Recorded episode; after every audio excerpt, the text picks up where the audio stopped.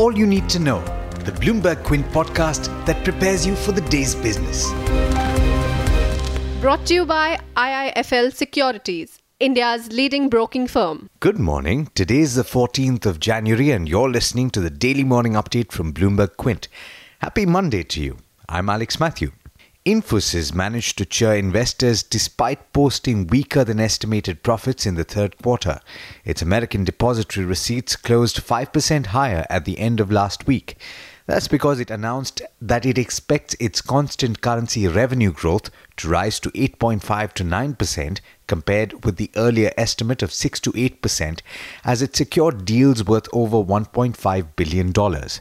The company's net profit fell 12.2% sequentially to 3,610 crore rupees compared with a consensus estimate of 4,136 crore.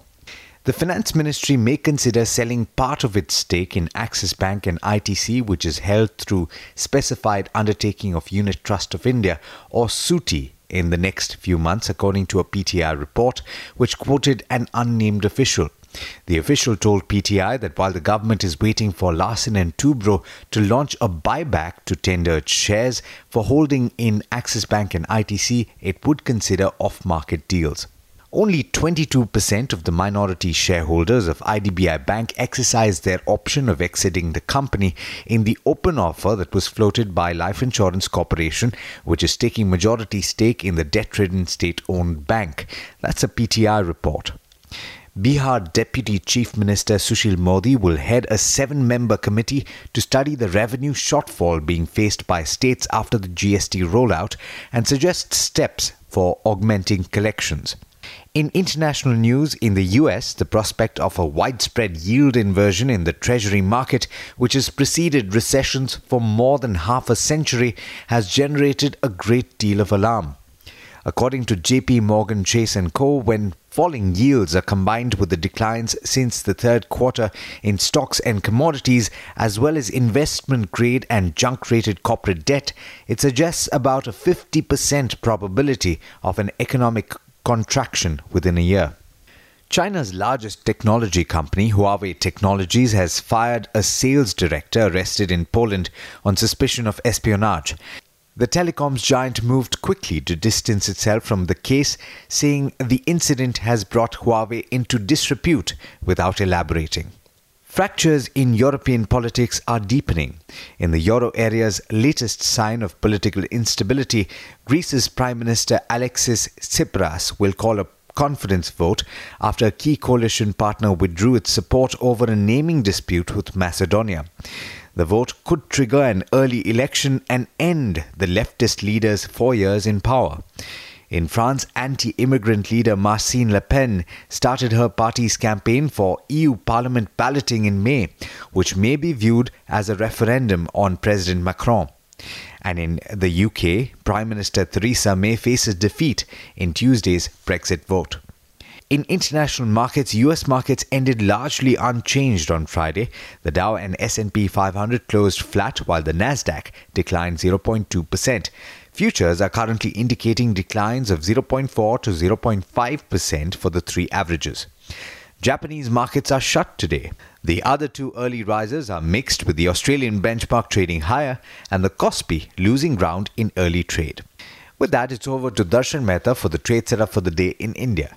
Morning, Darshan. How are we looking at the start of the week? Hi, Alex. Good morning. Good morning, everyone. The global cues are muted at this point of time. SGX Nifty is showing a moderate up move. Crude dropped 2% overnight, but in morning trade, it's up 0.3%. Except for aluminium, which was down 1.3% on the LME, the other base metals did manage to move up.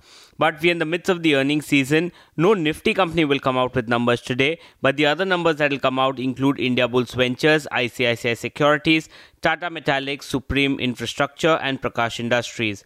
Among the numbers announced after market hours on Friday and over the weekend, Infosys was the big one. Uh, dollar revenue was up 2%, uh, revenues on Indian term was up 3.8%, EBIT was down 10%, profit was down 12%, which means that adjusted EBIT margins came in at 22.6% versus 23.7%, which was slightly below what the street was anticipating. In other news, the board approved buyback worth 8260 crores at a share not exceeding 800 per share. which is which means that the premium is 17% to the current market price. The management also declared a special dividend of 4 rupees per share.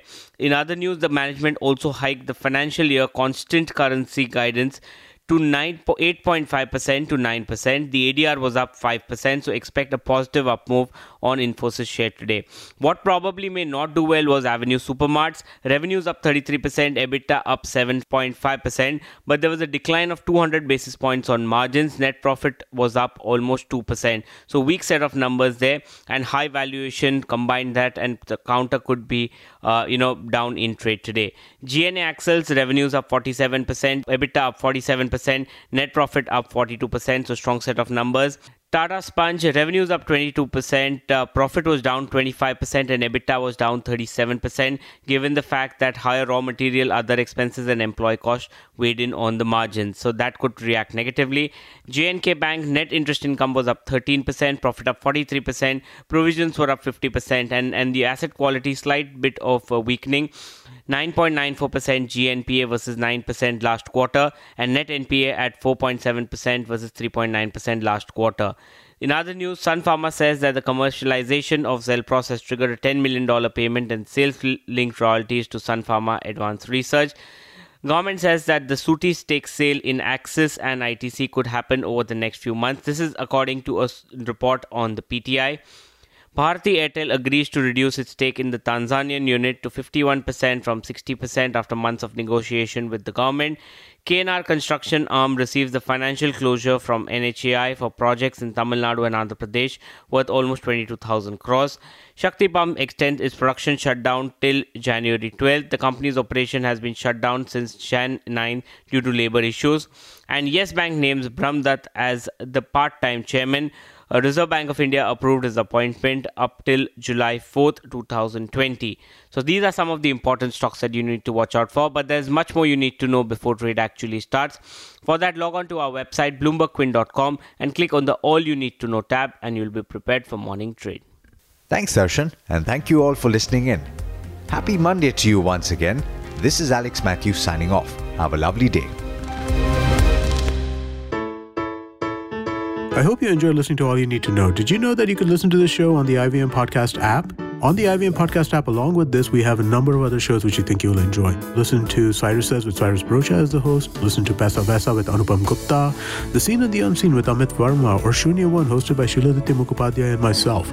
Check out the IVM Podcast app to get more talk content that you will enjoy.